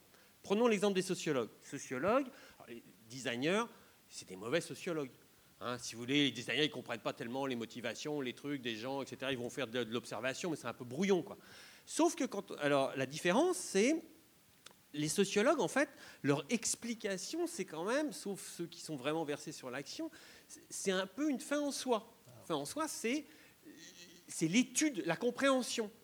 Alors que pour le designer, il, il a une mauvaise compréhension, mais c'est un moyen. C'est un moyen pour agir avec les gens. Et donc, j'ai l'impression que, alors, je reprends tout à fait votre, votre critique parce qu'il y a une surévaluation du design qui va se, il y a une, bulle spéculative là, hein, euh, elle va exploser. Heureusement d'ailleurs, ça va, hein, comme c'est un peu plus comme une poche de pu qui, hein, si je puis me permettre, à midi moins le quart. Mais euh, euh, ça serait très bien que ça explose. Par contre, je, pense qu'il faut regarder et, et, pas penser que European Lab va aller dans le quartier du Hazel à Bruxelles. C'est le seul quartier que vous connaissez. Qu'est-ce que vous connaissez du Hazel? Qu'il y a eu plein de morts parce qu'il euh, y a eu un match de foot qui a mal tourné. Ils viennent, ils viennent inviter pour transformer le quartier. Alors, avec un dispositif de ce truc-là. On discute, pas plus tard qu'il y a une demi-heure. Je dis, bon, c'est bien, mais enfin, vous n'allez pas transformer le quartier en faisant nuit sonore et puis en faisant une conférence de 6 heures. On voit bien que ça va créer un événement que des pauvres designers de mon école à la Cambre seraient incapables de faire. Mais par contre, ça va être un peu court. Ça va s'arrêter vite, quoi. Surtout que le Hazel, c'est un truc où il y a euh, le stade, euh, l'atomium, euh, le, truc d'expo, etc. Donc en fait, le quartier, les mecs, ils en ont ras-le-bol des événements, quoi. C'est vraiment, ils en peuvent plus, quoi. C'est un quartier d'événements, quoi. Bon. Donc il va falloir trouver une autre. J'ai l'impression qu'il y a vraiment une encore un buzzword d'interdisciplinarité, un truc horrible, comme ça qu'on n'ose plus dire tellement on l'a dit. Comme ça, on répond tous. On est comme ça, nous. Euh, euh, euh, comment dire? D'abord, je pense qu'il y a une partie du design qui touche à ça, qui, touche à la performance. ce que je racontais sur l'espèce de montre, c'est pas très très loin d'un geste d'artiste, quoi. Et, mais il y a une partie qui est peut-être plus opérationnelle, c'est les arts appliqués. Hein, et je pense que l'artiste, il va beaucoup aller chercher l'imaginaire. Et, là, en l'espèce, dans le design d'action publique, euh, euh, on va aller chercher l'imaginaire aussi par, par, certains dispositifs, c'est vrai, mais on va aussi voir, on va parler aux citoyens, on va parler, on va parler à l'usager, on va aller voir les usages. Il y a des trucs peut-être un peu plus euh, concret. Mais c'est vrai que moi, une de mes plus belles expériences en, résidence, c'était avec une troupe de théâtre forum qui était capable de nous faire parler et de nous connecter et d'engager le dialogue avec des mômes d'une école de la deuxième chance qui était à Chalon en Champagne, où je pensais pas qu'on arriverait à leur parler. Euh, le monde était, enfin, on était vraiment euh, dans, une dans, un quartier terrible et tout. Et, euh, c'est parce que l'art est passé par là qu'on a réussi à faire quelque chose. Puis j'ai plein, enfin, plein d'autres exemples comme ça. Mais euh, ça va un, petit peu plus loin. Après, sur le, buzz du design, il y, a quoi? Il y a 15 agences en France qui font du design de l'action publique. Euh, on n'est pas non plus dans le truc complètement délirant. Hein. Ouais, ouais.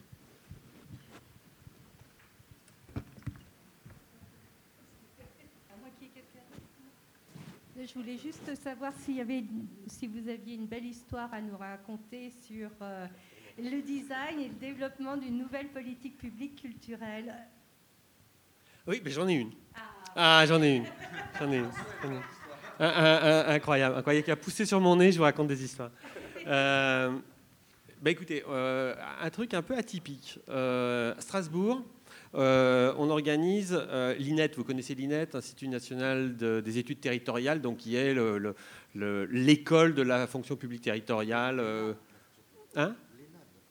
Oui, l'ENA de la fonction publique, mais qui fait donc de la, formation permanente. Hein, formation Et donc, on fait le premier séminaire de design des politiques publiques. Et puis, donc, ça se passe, normalement, ça se passe en chambre avec un PowerPoint, etc. Et donc, avec nos complices à l'INET, on dit non, non, ça va se passer dehors.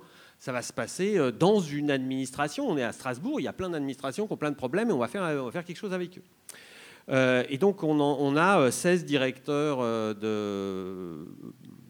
d'institutions territoriales, de villes, de, de, syndicats mixtes, de machin, etc. Euh, des gens très compétents, très demandeurs, euh, qui n'ont pas de temps à perdre. Et, euh, et, donc on dit, bon, on va les emmener sur le terrain, donc on cherche à Strasbourg, et on tombe sur des gens très collaborants au département culture. et puis on essaye de négocier un truc pas trop compliqué, parce qu'en trois jours, même si on a 16 directeurs super... Hein, méga galactique, on va quand même pas révolutionner les choses. Il faut un peu de temps quand même. Hein. On n'a pas dit ça, mais il faut un petit peu de temps pour faire du design. Ça se fait pas euh, là, on vous raconte un concentré d'histoire, mais en général, elles sont un peu longues, ces histoires. Ça ne vient pas euh, à tous les coups. Il y a pas, euh, on a beau prendre des douches et d'avoir des idées sous la douche. bon, des fois, on prend plusieurs douches avant d'avoir une idée. Quoi, hein. Et donc, on, travaille avec ce département culture, les écoles de musique, renégociation des de, la politique de subsidiation des 18 écoles de musique euh, de euh, la ville de Strasbourg avec les écoles de musique en disant, bon, je vous passe les détails, on pourra en discuter après si vous, êtes intéressé. Et euh, on a donc des directeurs qui sont là, qui vont travailler sur ce truc-là. Ils ont un petit exercice de terrain à faire. Ils vont entendre les directeurs d'écoles de musique. Ils vont faire du prototypage rapide. Et puis le lendemain, paf, ils doivent aller présenter à la direction de la culture leur, leur truc. Et là-dedans, il y en a trois sur les 16 qui ont vaguement, il y en a un qui s'occupe de bibliothèque, l'autre qui s'occupe, les autres, ils s'occupent de déchets, ils s'occupent de transport, etc. etc. Et alors on s'est dit, bon, est-ce que ça va coller, quoi? Parce qu'ils s'y connaissent rien en culture. Et en fait, euh, ça a super bien collé parce que, euh, parce que vous n'avez jamais la chance d'avoir un comité d'accompagnement qui n'y connaît rien. Vous voyez? Ils sont tous spécialistes, le comité d'accompagnement de la culture, ils sont spécialistes de culture, et puis le comité d'accompagnement des déchets, ils sont spécialistes de déchets.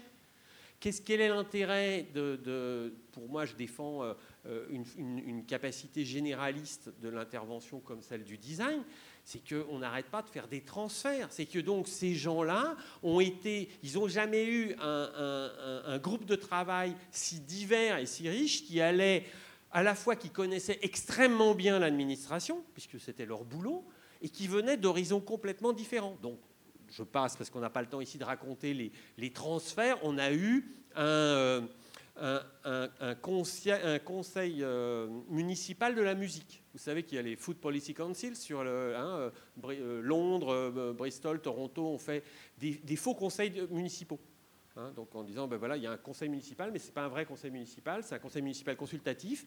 Puis comme euh, les villes ont de plus en plus de questions d'alimentation, ben à Bristol, on se tourne vers le conseil municipal euh, qui de, faux devient un peu vrai. Donc on leur a proposé la question, euh, dit, ben, tiens, est-ce qu'il y aurait un conseil municipal de la musique? Alors effectivement, des gens qui savent exactement, mes étudiants, si on leur avait demandé ça, ils auraient fait, ah c'est super chouette, ils auraient eu l'idée. Ils auraient eu l'idée, mais ça aurait été une espèce d'idée un peu fantoche comme ça. Là, ils ont cadré le truc. C'est, ça marche vraiment. Quand vous entendez le scénario, dites ah ça a l'air d'être vachement bien quoi. Et donc comment est-ce que aller chercher les là, aller chercher des questions de culture ailleurs que dans la culture? C'est est-ce qu'une question de culture de faire ça, d'aller chercher ailleurs?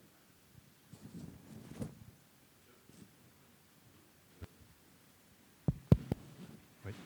Donc, euh, bonjour, euh, Florian, Imaginéo. Nous, on est une association qui euh, faisons des activités pour les enfants pour développer le pouvoir d'agir à travers la créativité et la capacité à innover et on fait des ateliers euh, design thinking euh, pour que les enfants puissent participer à la création de leur environnement et donc euh, le, design. ma question, c'est, j'ai pas entendu, alors je suis arrivé un peu en retard, mais j'ai pas entendu parler d'enfants dans la politique publique. J'ai entendu parler des personnes âgées beaucoup. j'ai entendu parler de la sous-populaire, donc d'autres personnes exclues, on va dire, de la, société organisée, mais pas des enfants qui ne sont pas inclus, on va dire, dans l'organisation de la société aujourd'hui. Alors, est-ce qu'il euh, existe des ateliers de design euh, que vous faites avec les enfants? Et dans ce cas-là, à, quoi ça ressemble? Et euh, une deuxième question, est-ce que vous regardez le processus de transformation de la personne à l'intérieur des, ateliers design? Comment est-ce qu'elle évolue? Puisque c'est un des regards qu'on a sur l'enfance, c'est une personne en transformation qui grandit, et donc de voir quel processus de, de, création, on va dire, pour grandir, passe par cette personne, ou au niveau du groupe aussi. Comment est-ce que le groupe évolue?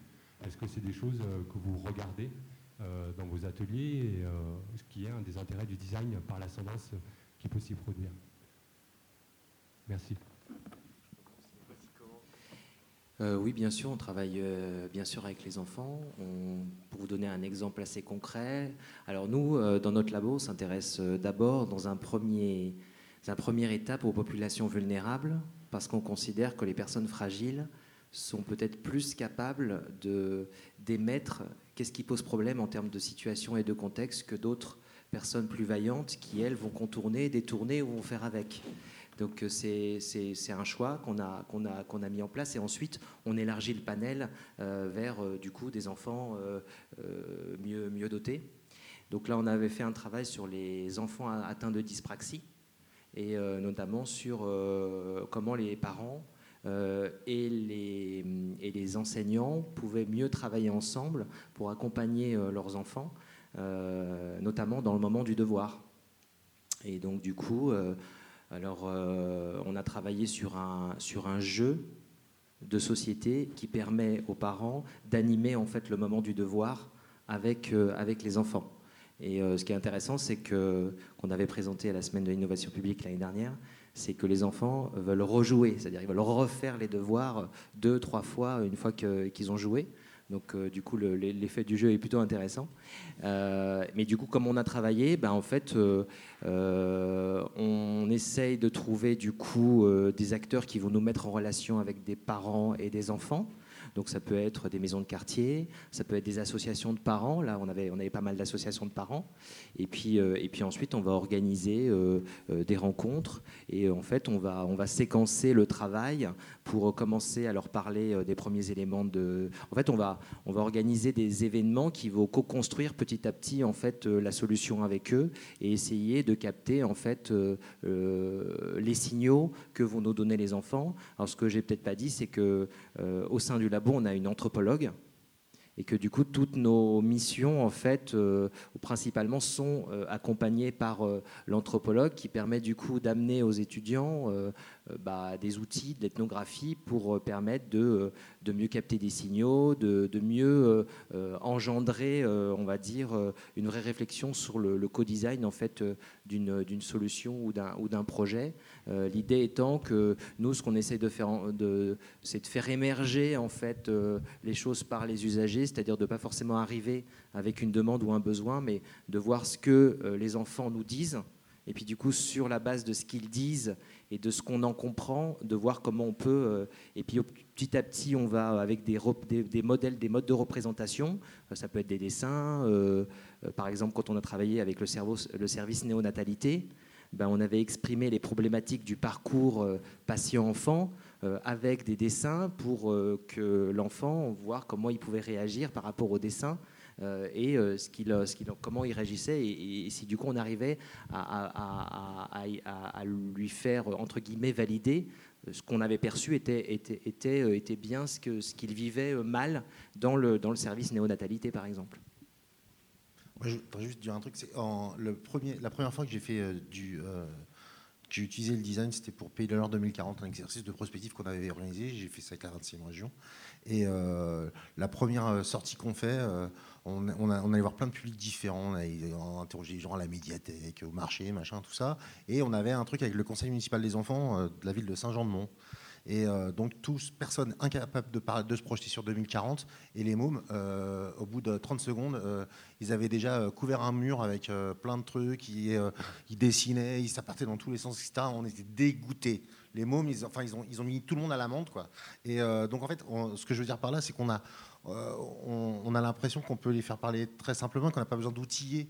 le, de mettre en place des dispositifs complexes parce que Et c'est peut-être une erreur d'ailleurs, hein, parce qu'on, l'imagination, ils en ont plein.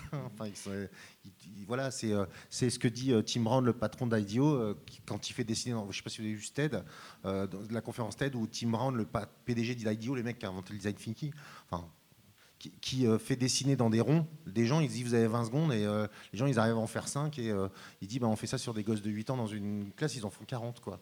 Et voilà, il y a cette créativité naturelle euh, qu'il faut essayer de préserver plus qu'autre chose, mais autrement, euh, on, a tendance à pas utiliser parce qu'ils n'en ont pas besoin, quoi, euh, pour sortir des trucs. Peut-être erreur, hein. Juste avant, je voudrais sur la, notion d'observation, je vous ai pas répondu de ce qui se passe. En fait, on essaye d'observer d'autant plus, de voir comment les outils qu'on met en place fonctionnent ou fonctionnent pas, ou qu'est-ce qui se passe, parce que du coup, on sait aussi que quand on fait ces travaux-là, on fonctionne un peu en vase clos avec des, usagers qu'on emmène quelque part vers quelque chose et que du coup on a aussi besoin de comprendre comment on peut euh, mieux diffuser en fait après ces processus sur euh, un, public beaucoup plus large. Donc on a quand même besoin de savoir ce qui se passe et à quel moment ça se passe euh, pour essayer de voir comment après on peut réutiliser ces outils-là à grande échelle, comment ils se transforment pour toucher dans un contexte beaucoup plus large et moins, et moins enfermé en fait parce qu'on est quand même euh, quelquefois dans l'ordre du tube à essai, c'est comment on sort ça du tube à essai et qu'on et permet euh, une diffusion beaucoup plus large des, des, des, des outils ou des façons euh, de, de, travailler avec, avec, avec ces usagers, notamment avec les enfants. Alors, moi, je voulais juste rappeler, donc vous n'étiez pas là, mais je fais un petit, un petit couplet au départ, on peut en parler après, sur les jeunes délinquants et comment est-ce que c'est, on peut utiliser et travailler avec eux pour remettre du sens dans le, la sphère de la protection judiciaire de la jeunesse. Après, euh, on, travaille beaucoup aussi avec les enfants. On a, euh, donc, euh, il y a une des maladies que le design a, c'est qu'il fait des espèces de kits, vous savez, des kits, des jeux de cartes, des machins, des trucs comme ça. Mais ça permet quand même de faire des, objets pédagogiques. Donc, on a fait un truc qui s'appelle Lola, Looking for Likely Alternative, qui est un, outil pédagogique qui permet aux enfants d'aller euh, dans les classes primaires et secondaires chercher des cas d'innovation sociale prometteurs en termes de développement durable dans leur quartier et de venir les rediscuter euh, dans le cadre d'un Erasmus+. Euh, donc il, a été, il est intégré maintenant dans le cursus normal des écoles primaires secondaires en Irlande, par exemple. Il a été développé là-dessus. On vient de faire un jeu qui s'appelle The Future of Me, donc, en constatant que, en fait, on ne fait pas de prospective personnelle et que, euh, se projeter dans l'avenir, même si on ne connaît rien de l'avenir, c'est euh, euh, important. Et donc on a piloté ça en Norvège avec des étudiants Erasmus qui ont construit leurs 30 prochaines années. voilà, si vous intéresse ce genre de, Donc, utiliser. Et puis, on est en train de faire un truc, tu as prononcé le mot, donc je suis obligé de le dire, on est en train de faire un truc terrible, qui est un nouveau. c'est un consortium dans un processus projet Erasmus européen euh, pour faire un, jeu vidéo pédagogique sur le design thinking. Donc ça peut être, c'est terrible ce que je viens de dire. Hein. Il y a tous les mauvais, tout, tout, tout ce que pourrait être. Donc c'est un projet européen qui va faire un jeu vidéo, donc ça va être une merde. Un jeu vidéo qui va être euh, un jeu éducatif. Donc là, c'est déjà mal barré parce qu'un jeu éducatif, ça va être forcément chiant. Et, euh, et, en plus, sur quoi? Je vous donne en mille sur le design thinking. Donc le design thinking, par essence, c'est vraiment un hold-up sur l'idée du design, puisque on va proposer que de penser comme les designers. Mais on vient de vous parler pendant une heure et demie que penser comme les designers, c'est faire. Donc faire du design thinking, il y a quand même quelque chose que quand on fait ça en chambre, alors le penser, le faire dans un jeu vidéo, c'est encore pire que tout, quoi. Rendez-vous dans, euh, dans un an, on va essayer de hacker tout ce, ce bousin qui est mal parti. Oui, alors euh, bonjour, merci.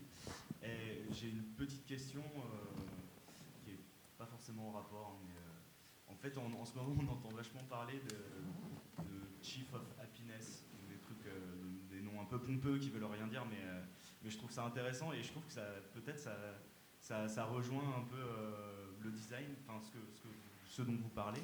Et du coup, je voulais savoir si vous aviez un avis sur alors nous, l'année dernière, on a fait un travail euh, en mettant en parallèle, euh, on va dire, une entreprise traditionnelle qui était une mutuelle, donc quand même très concernée par les problématiques de santé au travail, et puis une, une start-up qui avait une chef, une chef happiness officer, dans quel sens ça se dit, mais et, et donc on avait on questionnait le bien-être au travail, et ce qu'on voulait voir, c'est quelle était la notion du bien-être au travail, en fait exprimée par deux populations de salariés qui n'avaient pas le même âge, globalement, en moyenne, euh, qui n'avaient pas les mêmes attentes et surtout pas, même, euh, euh, le même rapport finalement à leur entreprise et puis à cette fameuse chef qui, du coup est un élément un peu étrange, qui est à la fois une DRH sans être une DRH, qui est la voix à l'oreille du patron tout en étant celle qui remplit euh, les feuilles d'impôt euh, de ces euh, jeunes ados ou de ces jeunes adultes qui, qui, sont encore pas tout à fait aguerris sur une totale prise en charge. et puis des gens qui restent pas très longtemps en fait dans, l'entreprise. Donc c'était assez intéressant de voir que finalement chez cette population là, ce, rôle quand elle n'était pas là lorsqu'on faisait les, les, travaux. C'était intéressant de voir comment finalement ils étaient quand même pas très dupes et ils savaient un petit peu que, que cette position n'était pas très claire aujourd'hui euh, et qu'elle demandait à être clarifiée euh, et que finalement euh, dans la start-up on demandait plus de cadres, plus de règles et dans l'entreprise traditionnelle on demandait plus de transversalité, plus de, bordel en fait. Donc euh, c'était marrant de voir comment finalement le bien-être au travail était vécu et, comment du coup ce rôle de, euh, de, chief était, était, aussi vécu par les, par les jeunes qui finalement n'étaient pas si dupes que ça sur, euh, sur, sa, sur la posture en fait que, que, ça pouvait avoir au sein de l'entreprise. En tout cas aujourd'hui dans quelque chose qui est, qui est un peu en construction. Juste une, une phrase, en fait, le, ce qu'on ramène, c'est du, sens, en fait. C'est pourquoi on vient bosser. Et euh, souvent, c'est enfin, ça qui fait qu'on n'est pas bien au travail, c'est qu'on ne sait pas trop pourquoi. Enfin, je veux dire, c'est beaucoup plus facile de faire un truc même chiant si on sait que ça sert à quelque chose. Quoi. Et euh, c'est ça, en fait, qu'on peut apporter. C'est le seul truc. Alors, en échange, par contre, des fois, il y a des agents qu'on a vraiment sortis de leur zone de confort et, et ça même pas très bien quand même. On a on déstabilise un peu. Ça, c'est en fait, c'est, enfin, moi j'ai déjà vécu ça, des gens qui, arrêtaient. Mais bon, euh, si on arrive à, les maintenir et si on fait attention à eux, un petit peu, ils, reviennent dans le truc. C'est vrai que c'est, le, le, seul, le seul rapport entre les deux, c'est vraiment ça, c'est le sens des choses. Quoi. C'est plus sympa. Quoi, Alors moi j'avais envie de, de croiser euh, deux bulles spéculatives, une celle du design aujourd'hui, avec une un peu plus ancienne qui est celle de l'open data. Et euh, j'avais donc euh, un peu une interrogation, savoir si les retours d'usage que vous travaillez, euh, ça vous était déjà arrivé de les croiser avec des, des retours data, on va dire, du monitoring des dispositifs numériques de la ville qui permettent de comprendre peut-être des situations, qui permettent de croiser d'autres enjeux, etc. Est-ce que vous avez des expériences de ces croisements-là fructueux et éventuellement comment ça travaille peut-être aussi euh, la collectivité en interne euh, par rapport à ses prestataires, les grands groupes qui ont des solutions, qui arrivent avec ces solutions. Et, la question est que ça génère une data, une ressource qui est appropriée par qui au final? Est-ce que ça revient sur le territoire? Est-ce que ça permet de d'être approprié de façon démocratique sur le terrain Est-ce qu'on a des espaces d'expérience autour de ça? Voilà.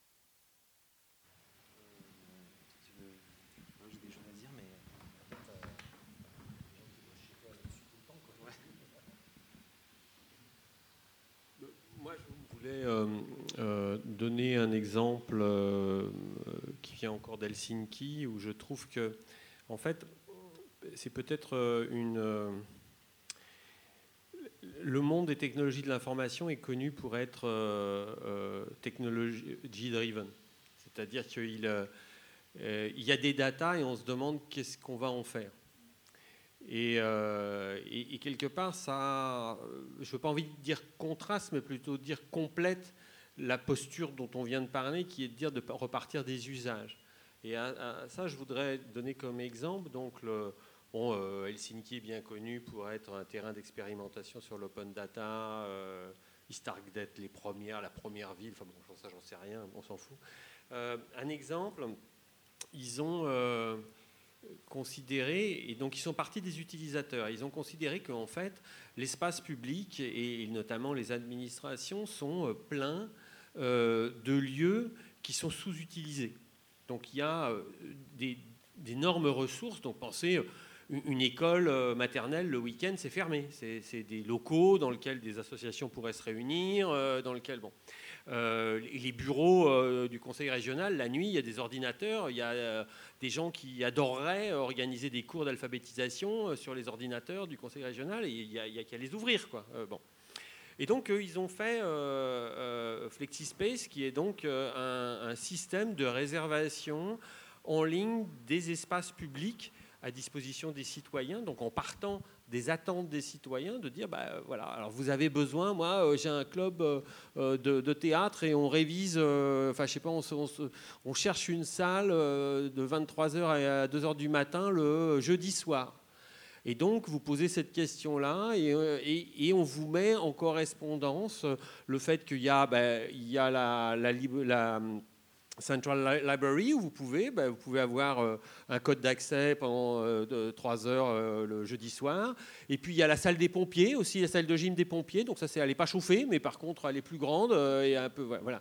Et, il y a cette dynamique que Forum Virium, donc l'agence de, de, développement de services collaboratifs de la ville d'Helsinki, est, est, très. Alors il y a tout une série de geeks très open data, etc. Mais il y a cette espèce de belle complémentarité entre euh, on écoute les utilisateurs euh, bien et on essaye de marier euh, les deux.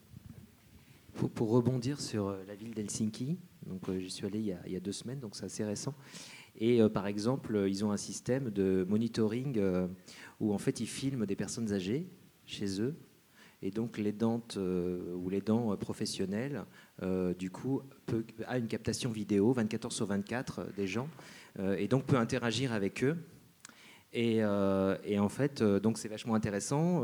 Les, gens de la ville nous disent, ben, en fait, les usagers sont, super contents parce qu'avant ils n'avaient rien. mais du coup, ça, ça serait juste pas possible en France, en fait. Et, et, nous, par exemple, on a fait des, on a travaillé il y a il y a maintenant deux ans euh, sur euh, justement, euh, là on, travaille en ce moment avec la Maïf sur ce sujet-là, sur le, cloud santé à domicile. on se rend compte que dès qu'il y a un détecteur de mouvement qui s'allume dans l'habitat, il faut enlever le détecteur parce qu'on est en train de contrôler, on est en train de... Donc il y a un vrai rapport aux données, une méfiance en fait par rapport aux données et comment elles transitent et où elles vont. et, je pense qu'il y a... Alors il y a, je, crois que c'est Closio euh, il y a une espèce de plateforme qui euh, commence à proposer en fait euh, des données qui sont gérées par l'utilisateur et c'est l'utilisateur qui accepte de les transférer à tel ou tel acteur pour certaines raisons. Donc je crois que ça commence à, arriver notamment sur le, domaine des, données liées à la santé. Ouais.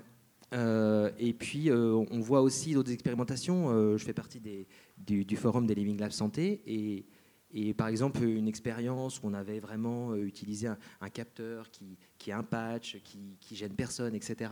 Et on se rend compte que en fait, les gens ne les gardent pas plus de deux jours. Parce qu'au bout d'un moment, il y a tout ce questionnement autour de euh, euh, où ça va, qu'est-ce que, qu'est-ce que, voilà. Et finalement, j'ai assez donné de données en deux jours, j'arrête en fait.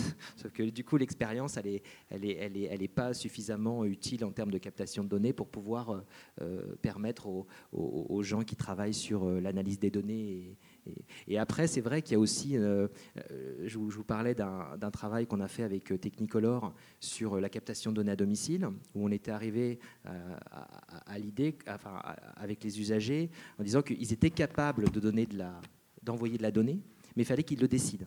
Et surtout, il fallait qu'ils s'habituent à une forme de communication de la donnée. Donc il fallait, on est arrivé à, à une réponse qui les satisfaisait, qui était qu'ils passaient par une première étape pour s'habituer au mode de communication de la donnée, et ensuite par un deuxième dispositif qui était plus mûr, qui leur demandait d'interagir un petit peu plus fortement, mais c'était toujours eux qui étaient décideurs de la transmission de données à un moment donné ou à un autre. Et c'est eux qui, du coup, choisissaient à qui ils la donnaient et, ils pouvaient préprogrammer que, tout, que leurs enfants étaient toujours au courant. Il y a, je pense que vous l'avez peut-être tous vu, ce film fait par Superflu.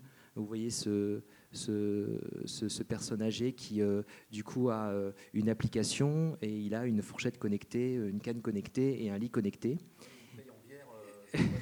Et donc en fait au début il fait bien le truc et donc euh, enfin il essaye de faire le truc mais en fait il aime bien le porridge, il aime bien le cassoulet, il aime bien les trucs super gras au repas. Donc en fait l'appli lui dit mais non ça va pas, tu fais pas bien etc. Et puis au bout d'un moment bah, ça le gonfle donc tous ces appareils il les il les jette. Euh, et puis là, euh, non seulement l'application lui le rappelle à l'ordre, mais ses enfants qui sont avertis par l'application lui disent Hé hey, papa, t'as pas utilisé ta canne aujourd'hui etc., etc. Et donc, à un moment donné, il finit par trouver des, trucs pour euh, filer des données finalement qui ne sont pas les siennes, notamment par exemple un, enfant, enfin un, ado qui paye en, canette de bière pour aller faire 2000 pas par jour avec la canne, ou de mettre des livres sur son lit pour faire croire qu'à 10 heures il est bien couché. Euh, ou alors euh, d'avoir une assiette de salade, euh, et puis il mange, et puis il pique sa fourchette de temps en temps sur l'assiette de salade pour montrer que bah, il, se nourrit, il se nourrit bien. Donc effectivement, sur, la donnée, il y a, on sent qu'il y a une vraie réticence et un besoin de, un besoin de maîtrise. Euh, c'est, vous trouvez superflu et puis c'est Ederly quelque chose. Elle, est tellement, elle est tellement regardée que généralement elle arrive en premier dans leur, dans leur blog.